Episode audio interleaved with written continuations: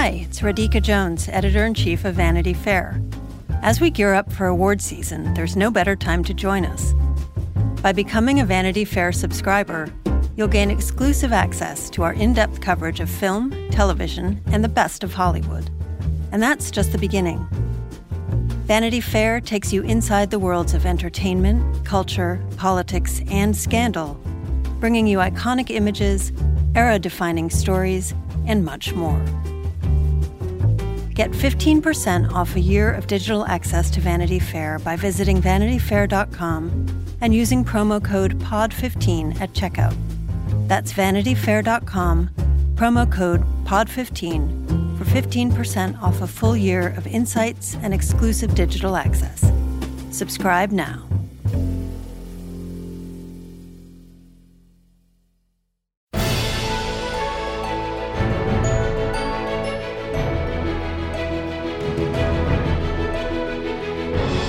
Hello, everybody, and welcome to Little Gold Men, the podcast that demonstrates emphatically that award season is a year round affair. And we are now headed right into award season. I keep saying this, but it's right right around We're- the corner. we're almost there. Right, Richard? Yep. And in fact, we're starting to get to the place where we can talk about things that happen in award season. But first, I got to introduce everybody. I'm Mike Hogan, digital director of Vanity Fair. I'm here with our film critic, Richard Lawson. Hello. And Skyping in from the Bay Area, our senior writer, Joanna Robinson. Hello, good morning. Good morning. So, like I was saying, it's almost award season. The awardsy things are starting to happen. I went to a Peggy Siegel screening last night. Oh, it felt boy. very awards esque. She was telling me the movies that she hasn't seen and the movies that she has seen. She's Oh. she has not seen La La Land and she's fired up to see it. Okay. She hasn't seen Warren's movie. She's f- fired up to see Warren's movie. Mm-hmm. I bet. Yeah, that seems up her alley. Certainly. She has seen Loving and thought it was quite good. Okay. Oh, great. So I got that was my little, you know. I'm going to. I'll, I'll have something to report next week. I'm going to a Peggy Siegel event in the Hamptons. Oh, I'm on going to that Su- too. Oh, are we you? can talk about it. We Oh, can okay. dish about it next week. Yeah. the okay. Snowden thing. Yeah, yeah. I'm I'm taking a train out and a train back the same day. I think I'm taking like a midnight train or something back. To the Hamptons. yeah, yeah. Will you please compose a ballad about your midnight train ride to the Hamptons? oh yeah, or at least some sort of sad Tumblr post. I mean, Well, next issue is going to. I mean, I mean, the next uh, episode is going to be the musical episode in honor of La La Land, right, right, exactly. and Richard will sing his entire review of Snowden. yeah. so goodbye, listeners. It's been swell. It's swell. Okay, so uh, much to talk about today. We're going to talk about um, the box office, which is sending some interesting signals. The success of Sausage Party. Mm-hmm. Yeah, that how about surprised that? everybody. Not the most Oscar-y thing in the abstract, but you got to think Sausage Party is the Lego movie of 2016-17 and will be nominated for and Best Animated. Don't you think? I mean, it's getting great reviews. Yeah. Yeah, I think the one thing that could hamper it right now is there was a report that came out on a kind of not, I, I had never heard of it, but it's a site I think that's about kind of animation and animated movies and the culture of animators. Um, and they had a report that the Sausage Party had prided itself on a pretty low budget, but that came at a cost to the studio in Vancouver that made the movie, the animators that made it. Apparently, the working conditions were not great, and a lot of kind of people spoke on background, kind of anonymously, um, about their negative experiences there. And actually, a childhood family friend who I've known since he was two years old was one of those people. I don't know if he's one of the people who spoke to um, the the, uh, website Called about for the- Cartoon Brew is the yeah, website. Cartoon Brew. Thank you. Um, and he said it was pretty accurate. Really? yeah, Vancouver sweatshop conditions for, for Sausage Party. animators. Yeah, to For keep to keep the budget Party down. Controversy. I saw this movie at South by Southwest as a work in progress, and I absolutely hated it. I'd say it's the worst movie I saw all year. Um, I think, but I, I, to be fair, I saw it as a work in progress, so maybe they miraculously made it better. But it's just not. I wouldn't consider myself a pearl clutcher, but it's not my kind of humor at all. A lot of people think it's really edgy. I just think it's uh, stoner racial humor, which just doesn't work for me. But that being said, um, it's doing well at the box office, but it's not doing like Lego movie numbers, right? It's, No. Well, Yeah. it's they were expecting 34 million for the weekend. I don't know what the final number was, but I mean, they, I this it- was the the a- estimate mid weekend versus what the actual expectation was, which was less. I think And they were thing- expecting going into it about 20 to 25, and it did about Right. 10 to 15 more than that. So, Yeah. and the big news is that it beat uh, one of Disney's features, Pete's Dragon, which I found completely delightful. Um, but it, with all the marketing of Disney behind it, Sausage Party, the scrappy R-rated film, um, beat it at the box office. So I mean, I have to say it's a it's quite an advertisement for weed, right? Because I mean, if you just look at In case we needed one. right, Yeah. If you look at the movie, it's very obvious what happened here. It was like, dude, Yeah. imagine what like a sausage thinks. You know, Right. like like what Right. do we look like to like a hot dog that I'm eating right now because I'm really stoned. Right. And then and then you kind of gotta admire Seth Rogen for like having the follow through. Sure. Be like now Yeah. I'm gonna spend you know three weeks writing a screenplay. Yeah. Based on my stoned thought or whoever it is that he he's like you guys write this and I'll look at it and Well, get my name credit whatever it is. He followed think through on the- High Talk, which never happens. Right. I think that's completely true. I mean, I think that he and, and his longtime collaborator, Evan Goldberg, uh, got high and wrote a lot of this together. But what was interesting at South by Southwest, and I've heard this is true of other screenings as well, is that he usually starts the screening by apologizing for what people are about to see. like, I think he very much feels like this is a dumb inside joke that he thought was funny, and he can't believe anyone let him make a movie out of it. And he can't believe people are saying it. And now he can't believe it's making money, and he can't believe it's getting good reviews. So that, that, isolated from the piece of art itself is kind of charming. Um, Very endearing. s- it's hard I not to hate like the movie. Seth Yeah. Rogen.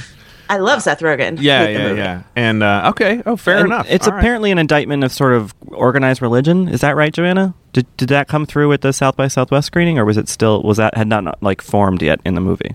I mean, there's a Jewish bagel and like Middle Eastern lavash, and they uh, have Oh, a friendship, and it's just I don't know. There's there's like a Native American stereotype, a Twinkie, a literal Twinkie stereotype, like you know any single thing you could think of, food pun related to a racial stereotype or sexual stereotype, it's there, and a lot of people seem to find this edgy and hilarious, and I just think it's not funny and Well, A.O. Scott great. was flicking at that in, in addition to presenting it as basically like something out of Camus, you know. A.O. Scott Yeah. also was flicking at the idea that, yeah, you could take it that there are a bunch of very kind of thudding racial stereotypes, or you could say that they are critiquing modern food packaging advertisement oh. stereotypes or okay. whatever. Oh like I think they have led supposedly Like, like not buying Lakes or something. not Yeah. buying this.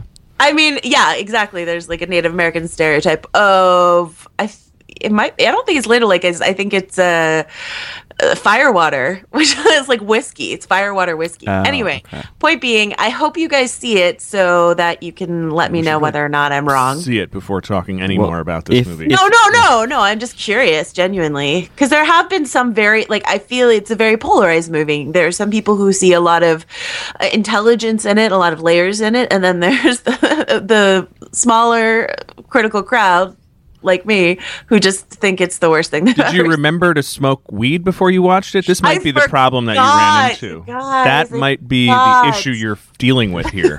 You were at South by Southwest Yeah, first of about all, to see Sausage that Party. goes and without you saying, Forgot Joanna. to get stoned. That's outrageous. At least be drunk. yeah. next year, guys. Next year. Next year. That doesn't make any sense. Why would they do that? Uh, because it makes them stronger? Hunger's insatiable, buddy. I mean, fuck. How do you know all this? We the non-perishables, motherfucker. Little Gold Men is our Twitter, which is going to be newly active now that award season is really kicking in. And uh, yesterday we put out a call to folks to say, what do you want us to talk about? Mm-hmm. And uh, one of the things that a Twitter user named Infamy Infamy said, so get ready, was you guys got to pay attention to Annette Bening. She's four new films due, including a Chekhov adaptation, Rules Don't Apply, and playing Gloria Grahame. Oh. Does anyone know anything about this? Um, I, I know about t- 20th Century Women in the, in the Warren Beatty movie. I don't know about being Gloria Grahame. Is it being what did it? What was it called? And she's playing Gloria Oh. Grahame. Oh, oh, she's playing. Okay. Um, That's fascinating. yeah, I mean, you know, Annette Bening has long been one of those. Also ran kind of Glenn Closey characters, and Annette Bening has the kind of particular distinction of having lost her two best chances of winning an Oscar to Hilary Swank both times. Ah, yes. um, which is a point That's of some rough. contention Mm-hmm. among the Oscar uh, fan set. Uh, I have often come down on uh, the ben, the pro Bening side, and I guess that would make me an anti Swank person. But as someone else has said, like, do you really think that Annette Bening should have won for being Julia? And it's like, well, I don't, I don't know. I kind of actually. do. I mean, I'm not. I don't consider myself an anti-swankite, but I really loved her being Julia so much. So I don't know. Well, this time she'll Yeah. play an Academy Award winner, Gloria Grahame, who won for The Bad and the Beautiful. So maybe I don't know. Has anyone ever won an Oscar for playing an Oscar winner? Cate Blanchett did, Yeah, for the playing Aviator. Right. Yeah. And there have been a couple. I think there's like a, that's like a weird statistic. There are like a couple more, but I know Cate Blanchett definitely did. But it's it's rare. It's certainly right, right. rare. but it can be done. Yeah. it's been demonstrated. But I, yeah, I hear that the tw- 20th Century Women, in terms of Bening's, you know, big fall, uh, I hear that that's really good. We talked about it last week, so Yeah. I'm excited to see that at New York Film Festival. Um, and yeah, I would be rooting for a, a Bening run, you know, kind of like Julianne Moore had a couple years ago, where she had been Mm-hmm. Yeah. nominated a bunch of times and never won, and finally it was like, here it is, even if it's a small movie like like Still Alice was. I'm I'm into it. I would. it's time. It's time. It's time. Let's yeah, honor. I love that's my favorite kind of Oscar Yeah. uh, campaign. It's, great. time. It just it really makes you feel like the the weight of Oscar history. Right. It's good. There's also this, um, you know, who the other person who's going to have a big, I don't know, fall to winter is Rachel Weisz, right? Doesn't she have? I think she has like four. I just keep seeing Rachel Weisz previews. So I saw a complete unknown, denial, the light between the oceans, and the mercy, all slated to come out before the end of the year. Yeah. And most of them seem like big scenery chewing performances for Rachel Weisz. So I'm interested to see what happens to her. Her big her big problem here is that she can't use the "it's time" 'Cause she already got one. She already got one in 2006. Yeah. it's uh, it was time. yeah. It was time. She'll then. have to come up with a different slogan. And people kind of forget that she has one. People kind of forget that movie, The Constant Gardener. When we were Great I- movie. when I was watching the Olympics uh, opening ceremony in Rio, I said to my friends, "Well, this is directed by Fernando Meirelles, who directed The Constant Gardener." And they said, "What?" And I said, "You know, when Rachel Weisz won the Oscar when she was pregnant, and no one had. I mean, What? and these are people who normally pay Right. attention to this stuff. Yeah. So so maybe it is time for people to remember that Rachel Weisz has an Oscar. to remember Yeah. that Rachel Weisz has an Oscar. Yeah. Ten years ago, The Constant Gardener. Yeah, I mean it's a great movie and she's great in it. Um, but yeah, I think Joanna um, Denial for me seems like the most likely for her because I um, Light Between Oceans is coming out in a couple weeks. It's kind of opening in that weird Labor Day slot that doesn't often mean good things about the movie. Um, I'm seeing it next week or this week. Um, so I'll have more to report on that. But I know Katie, uh, who's on maternity leave, she saw it uh, months Katie ago. Rich. Katie our, Rich, yeah, Our other host. VF.com's deputy editor. Uh, she saw it and sort of had some lukewarm feelings about it. So I mean, I feel like she's definitely going to be overshadowed by the real life love story between. This is the movie that Alicia Vikander and Michael Fassbender fell in love uh, while shooting it. So uh, she's in a supporting role anyway. I have read the book, so I know at least that. But I think she's going to be overshadowed slightly by that romance Yeah. unfolding between these two big stars. a romance that is somewhat explained on the in the cover story of Vanity Fair's current issue, the style issue, which has Alicia Vikander on the cover. Beautiful cross Yeah. promotion. Beautiful. Hint, hint, hint, hint. Meanwhile, the champion of the world, Meryl Streep, Mm. just came into the conversation with Florence Foster Jenkins, which Yeah. opened last Friday. Yeah. Had a nice opening weekend. Six million plus. I, I- according to Google, it's almost at ten million now. The My mom box saw it, so- your mom saw it. Yeah. Uh, people love Meryl Streep. I They mean, is this is this like is she going to come back for a fifteen Pete or whatever it is?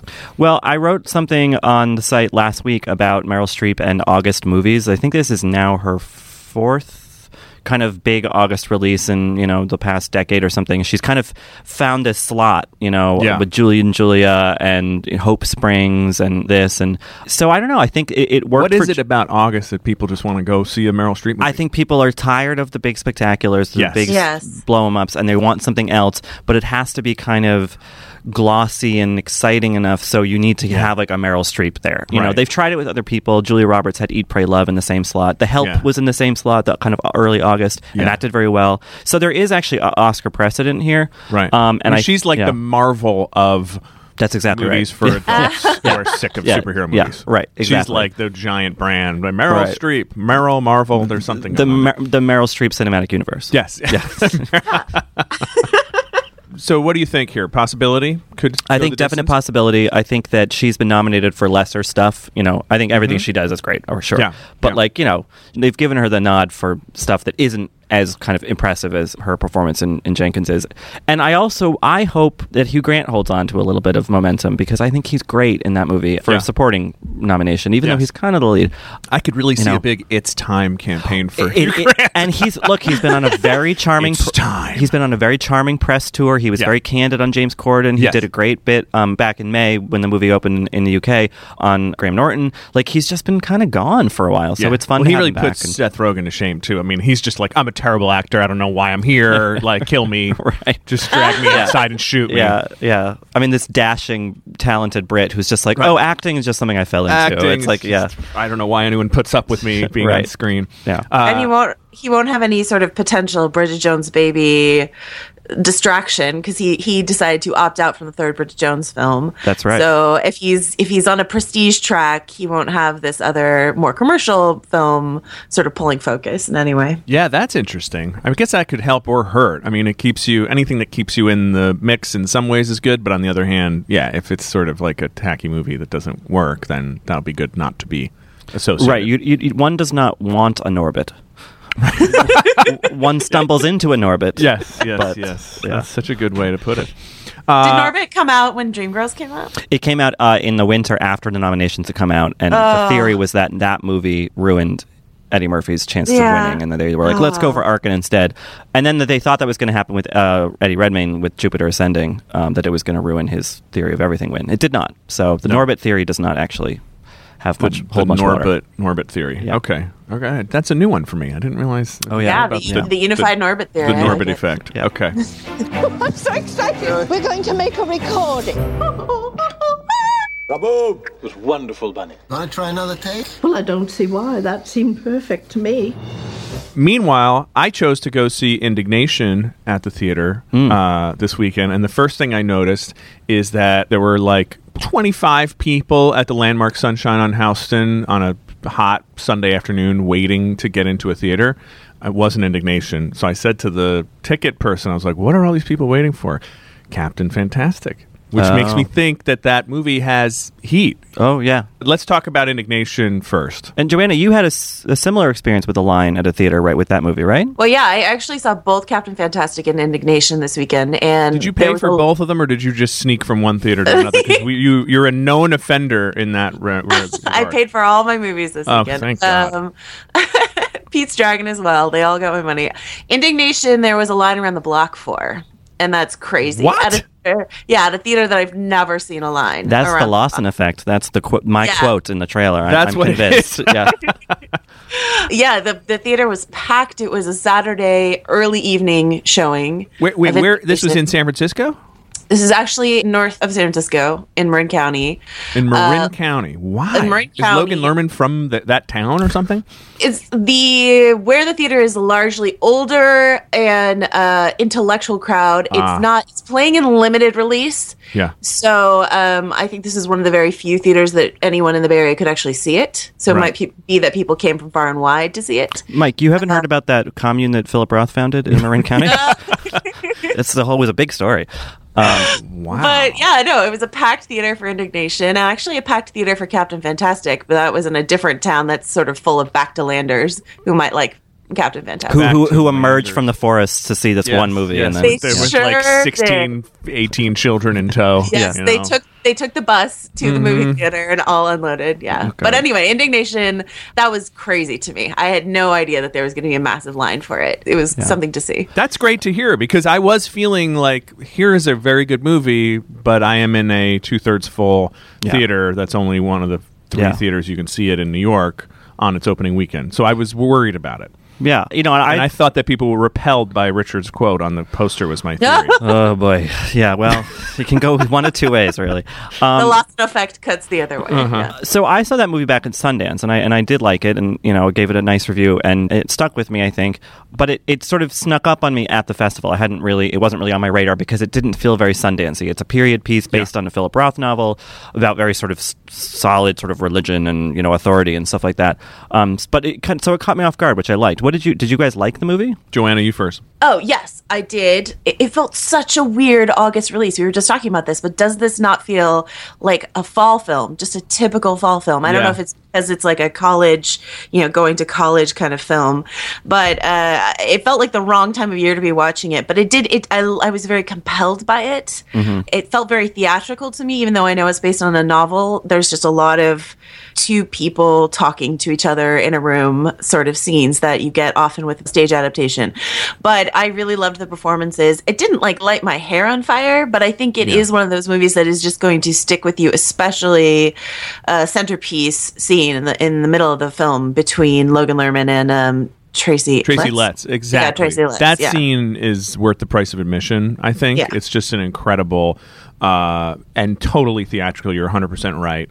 Um, you know, two hander. What do you call that? Four hander? Is that a two hander? That's a two hander. Yeah, Two-hander, yeah. Yeah, there are four hands in the room, but it is. A, Well, it's, yeah, it's how's not two-handed. a four hander. Yeah. Anyway, two hander.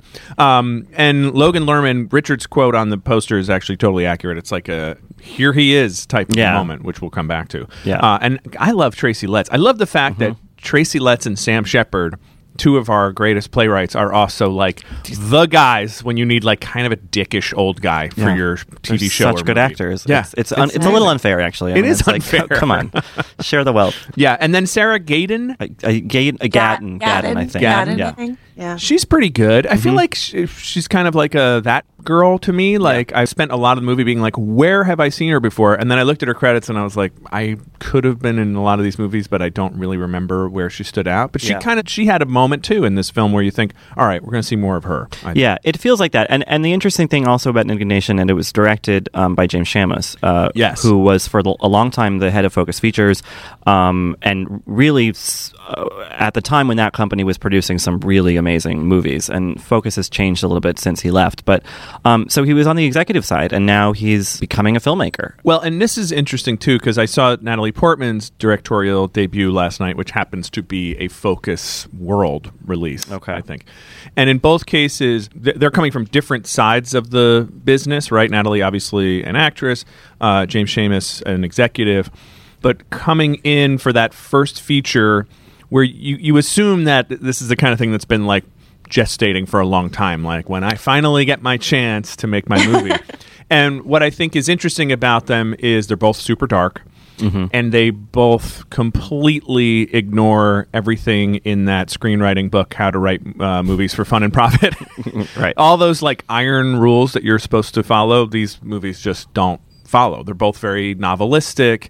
Um, and on the one hand, it's sort of makes them more of a slog than your average really fast-paced movie about a person who has a goal and achieves it after a little bit of hardship. Uh, on the other hand, it's kind of cool to see different kinds of storytelling on screen, and it definitely kind of gets under your skin in a weird way more than like that standard narrative thing. That's my Yeah. perhaps me, I mean- stretch connection between those two films. the film that it reminded me the most of, weirdly, uh, was Cider House Rules. And I don't know if it's a sort of like a plaid fall uh, sexual repression morality tale or whatever, but it did it just did what Cider House Rules did in a much more subtle, I thought, uh, way.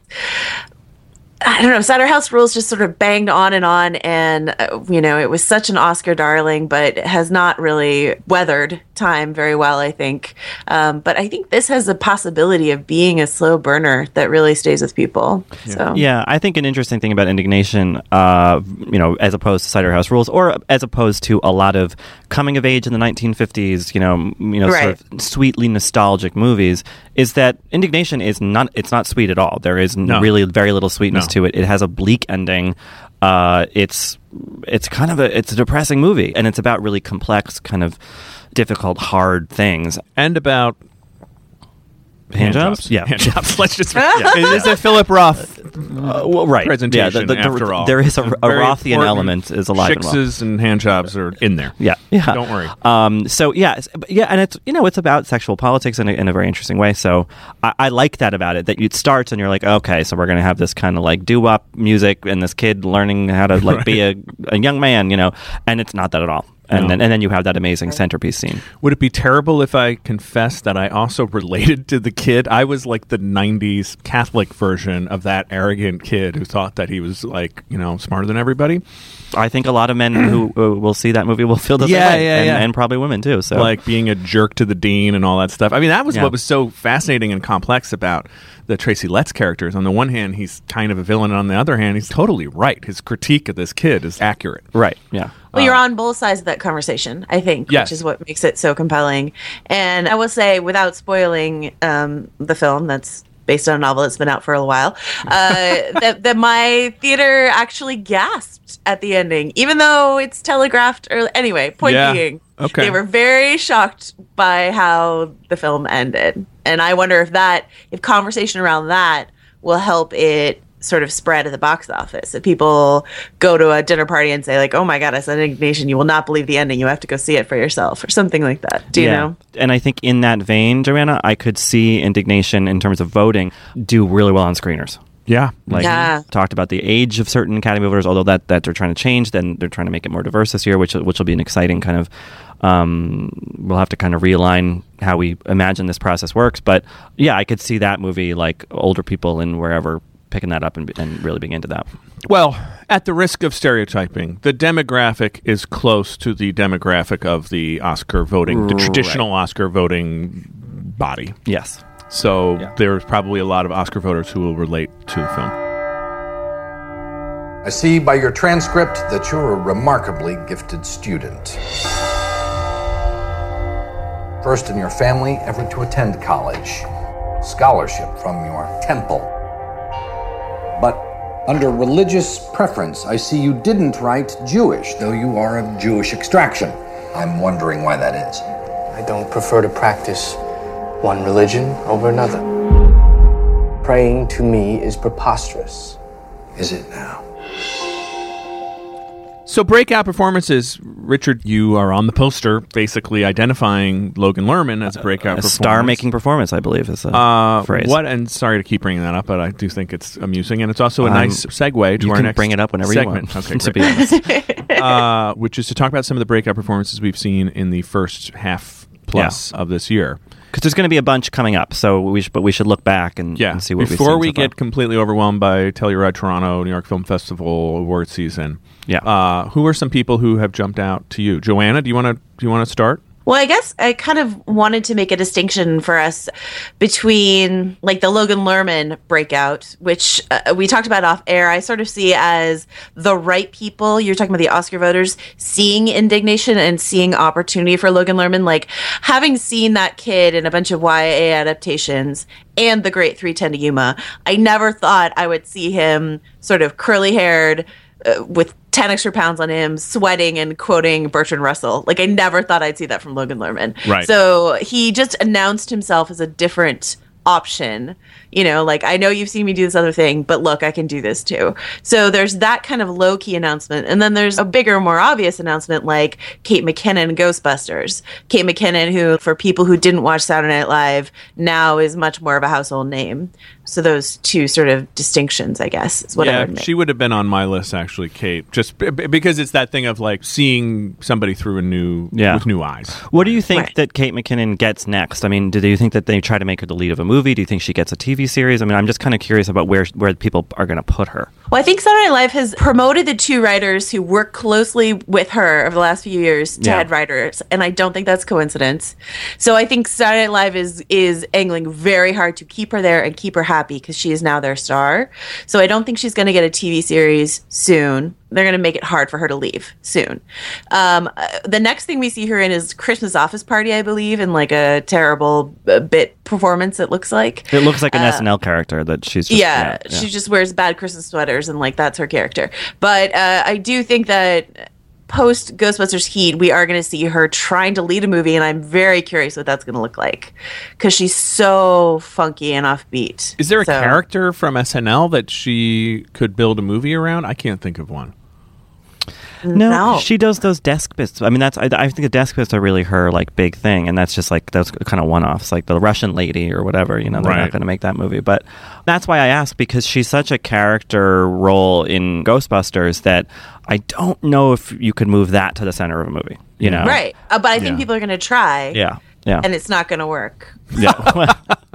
yeah. I mean, maybe There's she'll going to make. be something for her. It's Give just her a not- chance, Joanna. Yeah. But yeah, I know what you mean. I I mean, what you there are the tiers of SNL movies that you know. There's Wayne's World up here, but then there's also like a movie like Hot Rod with Andy Samberg, which is this weird little movie that I love. So maybe she'll make one of the weird little ones, and, and then people will have a little cult following, and that'll be that. I would want one of the like lesbian cat shelter owner character. Oh, there you that go. she plays. Yeah. That's like a end of night sketch that she does that's super weird. and none of the, the the guest stars ever really seem to quite get it. The hosts, No. they're just like, okay, I'm just going to play along. Well, I, you got me thinking about Adam Sandler now, right? Who, on the one hand, was like the weird guy uh, with bit roles uh, at SNL. Mm-hmm. On the other hand, for a while, was able to be sort of endearing to, enough to carry Billy Madison, which I find to be a great movie. Yeah. and uh, Happy Gilmore before becoming maybe a caricature of himself. Um, but the question is, does she does she have the endearing? Does she do endearing? Do you know what I mean? Mm. Yeah. That that's the one thing. Like you can be weird as Yeah. long as you're sort of charming and endearing.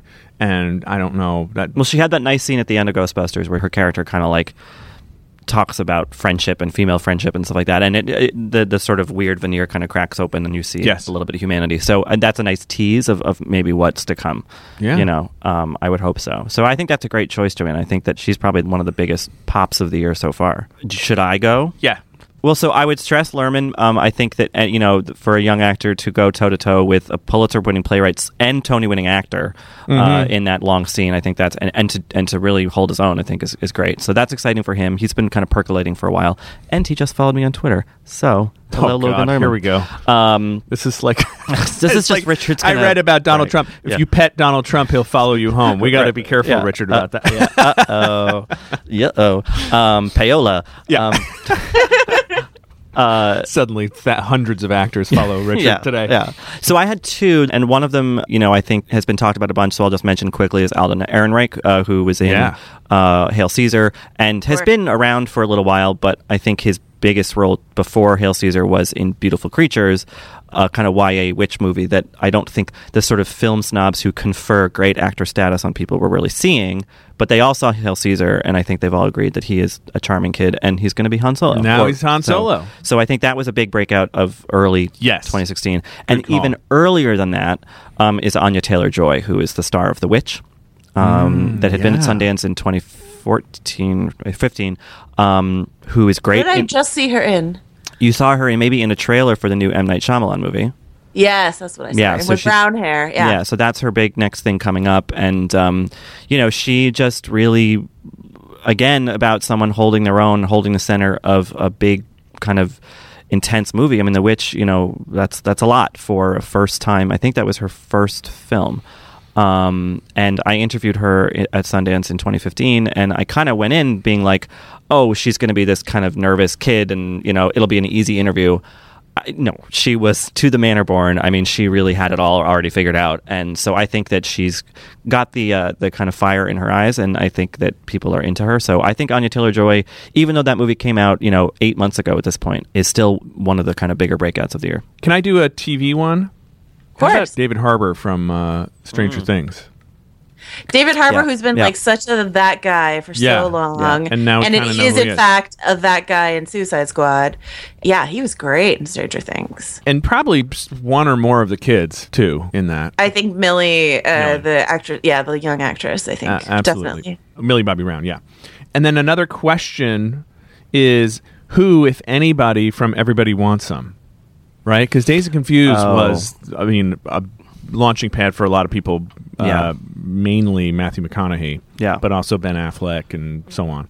I, Glenn Powell in that movie is Glenn like Powell. trying to be Matthew McConaughey, but I don't Yeah. know. I mean, he definitely stands out. The guy who I actually like the most in it, I don't know if he'll ever make another movie, is Temple Baker, the kind of like dumb guy, the Oh. dumb Oh, yeah. guy in the frat. Yeah. He's my favorite person in the movie. He's he's Wasn't the one he that like an A twenty four like intern or something? yeah they like, that? plucked him out of obscurity and were like, "You want to be in this movie?" And he was like, "Eh, sure." He should great. have his own franchise. Yeah. I think. love Glenn Powell. Tyler Hoechlin, of course, is now Superman for the CW. So, you Okay. know, Yeah. continuing his Yeah. Teen Wolf trajectory. I would say Yeah. that Blake Jenner, who's the lead, um, if he keeps making movies in baseball pants, I mean, I'll keep seeing him. to be honest, There you go. Yep. So, uh, but no, I think Glenn Powell. I think the combination of Everybody Wants Some and um, he's great on Scream Queens. He's, I mean, a show that is Right. much maligned and I think is well worth watching. Actually, um, he's a standout on that show. He's kind of doing a similar shtick, but i- he's But great. without the mustache. without the Sans Without the mustache. mustache. Yeah. Right. And then I think that in five or seven years, maybe um, Jaeden Lieberher, the kid from Midnight Special, will be the next Logan Lerman. All Oh, things yeah. Ehrenreich. That kid's been in some stuff. He was in uh, Saint Vincent, right? Too. He was that. He was the kid to Bill Murray. Oh, yeah, right. yeah. So he's been in some Yeah, stuff. yeah, And, yeah. yeah. I feel like he's going to be the next Asa Butterfield or something like that. Like, There you go. that- like you know, in things, but not really. Uh, yeah. He's Burn. a kid, for God's Asa sake. Butterfield, Joanna. burn. Good Lord. Oh, God. Have Uh, mercy. I think also I found the Get Down to be very, very messy. Baz Luhrmann's Netflix thing, but Yeah. you can't ignore Shameik Moore, Justice Smith, and um, Herizen Guardiola. The trio of young actors in that are just really phenomenal triple threats. So Yeah, Justice Smith. I, I kind of dinged him in my review because I think the, the maybe the way the performance is, is written, the, the part is written, it's a little bit much. I think, but boy, does he really capture something. You know, like he's Mm-hmm. he's intense, and uh, you, your eye goes immediately toward him, which is I think a part of star quality. They so I call that right. star quality, Yeah, my yeah, yeah. he was in a malt shop, and I said, "You kid, you got it." Then- you got it. Uh, And yeah, I agree with you. Well, I think all the characterization is kind of patchy in that I think when Justice Smith sort of locks on, you cannot take your eyes off of him. Uh, and then I guess on like a much broader sense, kind of way outside the box of the definition, I think the two actors who have gone, who just shot up to the A list or back up to the A list, right, would be Margot Robbie and Ryan Reynolds. Yeah. Yeah, Ryan, Uh, like Ryan sort Reynolds. of went down and then back up with Deadpool, and then Margot Robbie, who obviously has been a star on the rise, but her Harley Quinn has just ratcheted her to another level. So Yep. And I think pretty was- good. Actually, when you look at it this way, it's been a good 2016. When you look at it in other ways, it's been the worst been- year in history Yeah. on every level. And I think, speaking of Ryan Reynolds, I think it was a good year for his wife, Blake Lively, because of The Shallows. Yeah. A movie that Yeah. I loved and found a fan base and did, I'm just looking it up, $76 million at the box office. nice. So good for Wow. worldwide. So I think that Ryan Reynolds became a movie star again, and I think Blake Lively may have just become a movie star for the first time. Their their plan, master plan, is working. Yeah, if they would both like to follow me on Twitter, I am. Yeah. Oh, yeah. Just follow Richard on Twitter. That's all you got to do to get compliments. Keep, you know, keep them coming. This is a free sample. Yeah, And then yeah, yeah, you, get- you get the first one free. It's Right. like BMG Music Club or whatever.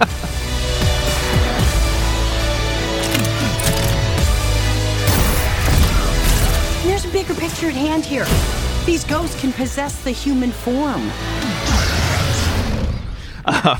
Okay, so we mentioned earlier the Little Gold Men Twitter account, which it's compulsory to follow if you're listening right Yeah. now. Please, we beg you. We're begging you. We're begging. Um, follow that and Richard. Uh, In that for best- order. for best results. uh, so we put out the ask yesterday. What old Oscar race should we re-litigate? Because this is one of the thing that we do at the end of every episode. And we heard from Daniel Hensel, who said 1976, Taxi Driver, All the President's Men, Network, all up for Best Picture. None won. I hate Rocky. That's what he said. That is an insane year. it's an incredible year. I mean, when they talk about the second golden age of Hollywood in the '70s, you're like, "Oh yeah, they had a point." like, Yeah. like that. All those could be out in one year. That's pretty amazing. Yeah. Yeah. So so Rocky won. All the President's Men, Bound for Glory, the one movie here that hasn't quite. That's the that Asa time, Butterfield That time and- yeah. forgot. Yeah. Yes. uh, Network and Taxi Driver. It is insane that Rocky won this. Yeah. this I mean, that's the race. crash How the maybe of hell its did year or something.